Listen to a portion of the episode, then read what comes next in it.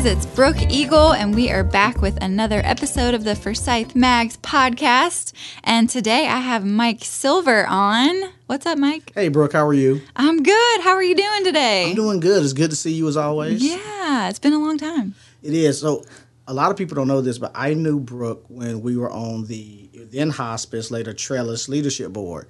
And Brooke was so active and so involved and just did so much good work for the organization. Aw. And so that's how we got to know each other. Yeah. And, you know, just cool people. That's a good group. The Derby Party days. The Derby Party days. I miss the Derby Party. Hopefully, it'll be back next year. so, Mike, you're you're running. You're in the election. Yes. How's it going so far? What's what's one of the biggest challenges and lessons that you've kind of learned so thus far? the biggest challenge during COVID is remembering that you're in a campaign, right? Because I got kids in school, and so we're doing the homeschool thing, and that takes a priority. And then I have a son that's one, and he needs to do his thing, and so you you got to raise your boy. You, I got a six year old daughter, and Who is adorable. I love watching her gymnastics. Oh my gosh. well, she's so passionate about it, but it's it's also making sure that we are meeting her needs, right, with her education, but also her social experience, which is really hard. But she was really passionate about gymnastics, so trying to fulfill that, work your actual job, and then try to find time to campaign. So that's really been the biggest challenge. Uh, the the biggest takeaway that I've had from the campaign is that we are in a polarized society and there are a lot of people on social media who don't know you who've never met you um, who really feel free and at liberty to say whatever they want about you uh, with no Yep. basis and uh, that's really been hard for me because I, you know me, I want to work with people. I want to be friends. That's my yeah. default. Yeah. And so when people do- you don't know say you're an evil human being and that you're uh-huh. dangerous and that you're all these things, it's like man. Well, one of my favorite quotes is if they don't know you personally, don't take it personal. Right. But that is much easier said than done.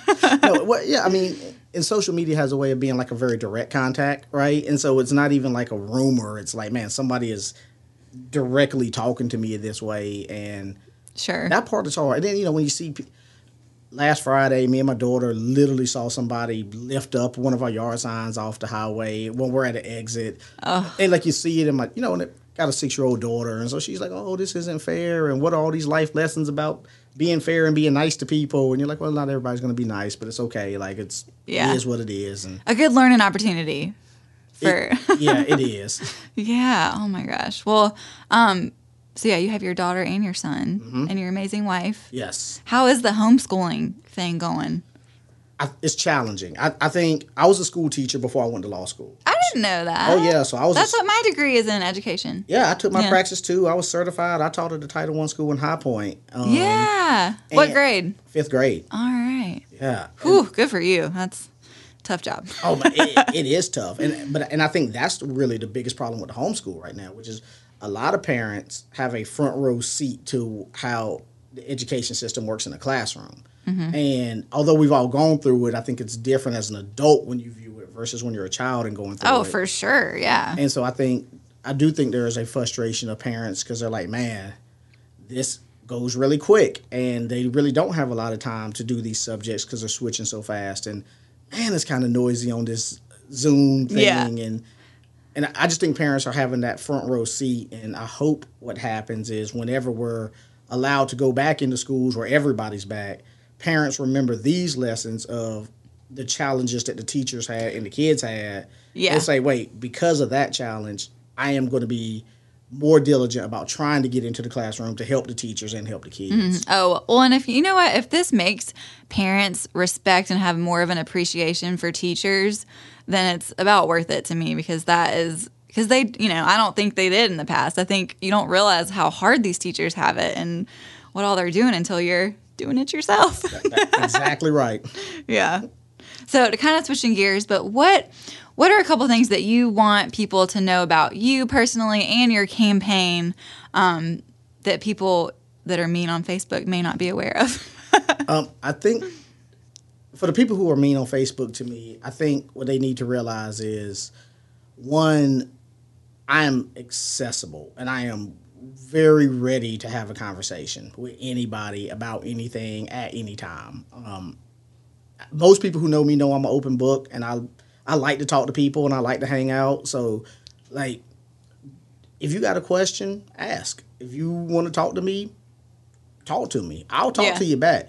Um, probably more than you want to, to be honest with you. So, uh, but then the, the other thing is, I mean, just about my me as a per me as a attorney, I do have the most legal experience, and that does actually matter. That I started in the DA's office, spent eight years there, started in traffic court, did capital murders before I left. Oh wow. Um, I got appointed in 2015, five years as an administrative law judge now, presiding over cases and making these decisions.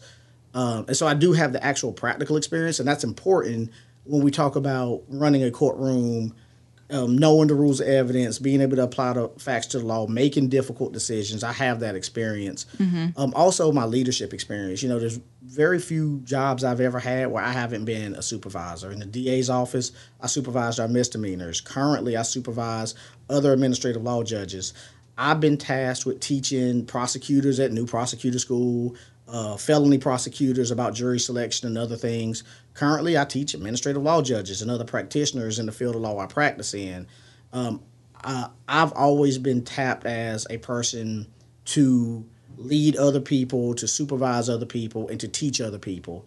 And that, you know, so uh, the question I had before is like, how are you peer reviewed?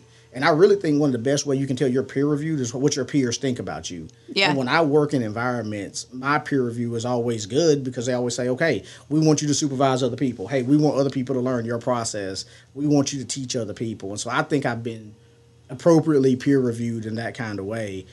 And then finally, I'm in the community a lot. Mm-hmm. And, you know, it is the board work and things like that, but it's also like, you know, my parent, my grand, my mother was a sharecropper, right? So we're very hands in the dirt kind of people. And so, yeah, I'm on the boards and stuff, but I'm also like at Carver High School doing senior academy. We do the reading, uh, reading the elementary school kids at Ashley Elementary. You know, we're speaking to the kids at Reynolds. We're doing things at street school and like uh, big brothers, big sisters, taking two kids from middle school through high school. Like, yes, the board work, but it's also like that actual groundwork that needs to get done In the community. Yeah. and and I think what I think for people who would say, well, why vote for you? I think one because I do have the most experience and I have the demonstrated leadership uh, record, but also I think you know what you're gonna get out of me. Like you- you know what I've done before, so you know what I'm gonna do in the future. You know I'm gonna be in these schools. You know I'm gonna be active with the kids. Mm-hmm. You know you know I'm gonna be an active participant in the things that we do. Um, like with Trellis, which is very passionate to me because we used then hospice when our daughter died. So like that's something I just really really care about. Um, but I'm the kind of guys you know when we do the Hope Run, I'm the person that's going to say no, we're going to move the stuff and we're going to show up early and we're going to. I was staying late with you at the end, putting stuff up because you Oh, yeah. you had that same mentality of we're going to work start to finish doing the grunt work right. And I think that's what people could expect out of me is the grunt work. I love stuff. that. I love that. So, Mike, did you expect to be in doing this, or is this like a different path than you saw yourself taking? So I started off as an elementary school teacher, mm-hmm. and I liked it, and I, I like I truly truly loved it. And then I had a fraternity brother who was going to Carolina Law School, and he said, "Hey, Mike, max out your education. You're young. Try to go to law school." And I was like, "Well, what's the harm, right?" Yeah. Study for the LSAT, uh, got into some law schools, couldn't afford University of Miami, which was by like number one, like early admittance. I was going down to Miami for palm trees because I'm just a Yeah. I'm a North Carolina kid and I had never done nothing like that before. Yeah. Too expensive. Um, wound up going to North Carolina Central. I deferred a year, went to Central. Um, really wanted to do education law, but didn't really find myself there. Uh, had some really cool. I clerked for a federal judge. I worked in some cool places. Wound up doing DA work in New Hanover County. Then I went back to my parents' home in Halifax. I did Wake County. I was like, oh, I want to be a prosecutor because you really get to help people in the prosecutor's office. Like, Yeah. More than any other role in the judicial system, the prosecutor's office really is like ground zero for helping people because you can charge it how you need to, you can reduce it how you need to, you can dismiss what you need to, as long as the stuff is ethical, right? Mm-hmm. And so when I became a supervisor of that, I really liked that role. Um, then I was talking to somebody. I went to Carolina and got my MPA, my Master of Public Administration, and one of our leadership professors was talking about this idea of it's not the job you want, but it's like the concepts of the job. Like, what are the ground? What are your moral principles that you like about a job? And so you don't have to. Because I always thought I was going to be a career prosecutor. Mm-hmm. Um, in fact, when I interviewed at every DA office around the state, I got offered to a bunch of them. I told everybody. They said, "Where you see yourself in 15 years?" I'm like, "Here." Right when Jim Jim O'Neill offered me the job to get through. Tom Keith was the elected DA, but Jim was the person who was doing the hiring, and he says, "Man, how long do you think you're gonna be here?" I was like, "Till you fire me." and like, and like, and I believe that to the core. Um, yeah. And then when this opportunity that I'm currently working came up, I went to Jim and said, "Hey, man, I don't know, man. Like, it's an opportunity, but I really like it here." And Jim, we had a really good conversation about growing and expanding and you know, taking chances and getting outside your comfort zone. And mm-hmm. um, so that's how I wound up in this job. And, you know, I, I, think when Judge Hutchins decided to retire, I thought that, hey, I could get back into general courts of justice, but also bring my attitude to it, right? Bring my kind of what the way I view justice and the way I view helping people and things. And I was like, no, this might be a good spot for me. And so I said, well, okay, let's throw the Hail Mary and see if it happens. Yeah. Oh, that's a good story. I like it. Like the best laid plans. I feel like, you know. Yeah. you never know how life's gonna go. Yeah, and so like I don't have I like I, I wish I had like the ten year plan, the fifteen year plan. Like I don't have any of that. It's like, okay. What's the six month plan? well, well, it's like yeah, like where can I work where I feel like I can be happy? Where can I yeah. work where I feel like I'm making doing the things that like intrinsically make me happy mm-hmm. and making a difference at the same time. Mm-hmm. Sure. So, yeah. yeah. that's that's kind of where I'm at with it. So I don't, have. I wish I had broader aspirations, but I've never had them. so. Yeah, no, nothing wrong with that. I like it. Well, I have a quick little lightning round of questions to kind of get to know you a little better. Let's go. Are you ready? I'm ready. All right. What's your favorite day of the week? Saturday. Classic answer. I like it. Sunday fun day is another good one. Mm-hmm. what age do you want to retire? Mm. I, I, haven't even thought about it. Like, uh, I guess, I don't know, 65, 70? Yeah. Well, if you're doing what you love, it's not like you're counting down the yeah. days to retirement, hopefully, is the goal. Right. What's your favorite ice cream flavor? Uh, chocolate chip cookie dough. Ooh, good one. I always forget about that one. We were just talking about ice cream season earlier. Tim thinks it never ends. eating eating ice cream outside ends, but ice cream season never ends. Never ends. And then we got Little Dipper downtown. Oh, I love Little Dipper, which is so great. Oh man, what's your favorite thing to get there? So my daughter gets this like vanilla with the cone, mm-hmm. and then she puts the um, like the, the crackers, those graham crackers around. Oh yeah. With a little bit of sprinkle and just devours it. It's oh so my good gosh. there. Yeah, that's a good. If you haven't been there yet, that's that's a good spot. Good spot to visit. Good local spot. How many cups of coffee do you drink per day? Zero. You're not a coffee drinker. I got plenty of vices, but coffee is not one of them. You're just caffeinated, just on your own. Yeah, I wake up. I'm an early riser. Yeah. What time do you get up? I'm a 5:30, 6 a.m. person, so I'm up pretty Props early. To you, yeah. But yeah, I'm I'm naturally charged. Yeah. Well, and I feel like that you're also a night owl. I feel like I am. so you just don't sleep. my, my wife will tell you I'm not much on the sleeping. Oh man, I'm jealous. I need it. I'm like very grumpy and not functional without my like eight hours but, you, but you know, to, for me, it's being around people that energizes me. So like, the more I'm around people, the more energy I have. You're a classic extrovert. So like, but like if I'm if I'm like alone, I my energy level just decreases so much. Yeah, yeah, classic extrovert. I like it. All right, next question. What do you think is the best age? The best age. My favorite age all right. my favorite age is always the age I'm at, and I'm gonna tell you why. no, I'm, no, because like I remember being 18 and thinking like this is the best age. I'm a freshman in college, and Yeah. this is awesome. And no, but I remember being 16, and I was like, man, 16 is awesome. I'm I got my license, I I've can got my license, and this is so cool. Kids that don't want to drive these days, it, it blows my mind. How I couldn't. we fought for it I couldn't wait to get my license. Yep. Yeah. To the driver's ed at 15 And to like, get it. eh, I'll take it or leave it. Then I was 21. I'm like, I'm a school teacher. I'm an adult. I got my own job, and like I'm an, you know, I'm adulting. You know, I can and- legally drink. right? Yeah, you know, I can I can actually drink like legally and not, you know, do all the things you did back in college. And but now it's like, hey, I'm 41, and it's like, man, I'm the I'm the team parent of my daughter's gymnastics team, and like I love, love that. that. But I but I love it, right? Yeah. Like I I love watching her do her thing. I like helping them. I get to play with my boy. And So like I think every age has brought a new like level of joy that Mm-hmm. I that at 21 I would not have wanted to do what I'm doing today. Yeah. But today I love this so much more than what I was doing at 21. Yeah. Oh, I love that. That's so true because you, you know, your perspective changes as Mm-hmm. you get older. Yeah. Yeah. So the last lightning round question is what does it take for a person to be happy? Which you kind of already touched on. Yeah, like f- like really deep down and figure out what your core values are, what are the things you actually enjoy, Mm-hmm. and then actively pursue that. Like go all out and like one thing that we tell the kids. So we talk to a lot of kids about uh, taking the LSAT and going to law school.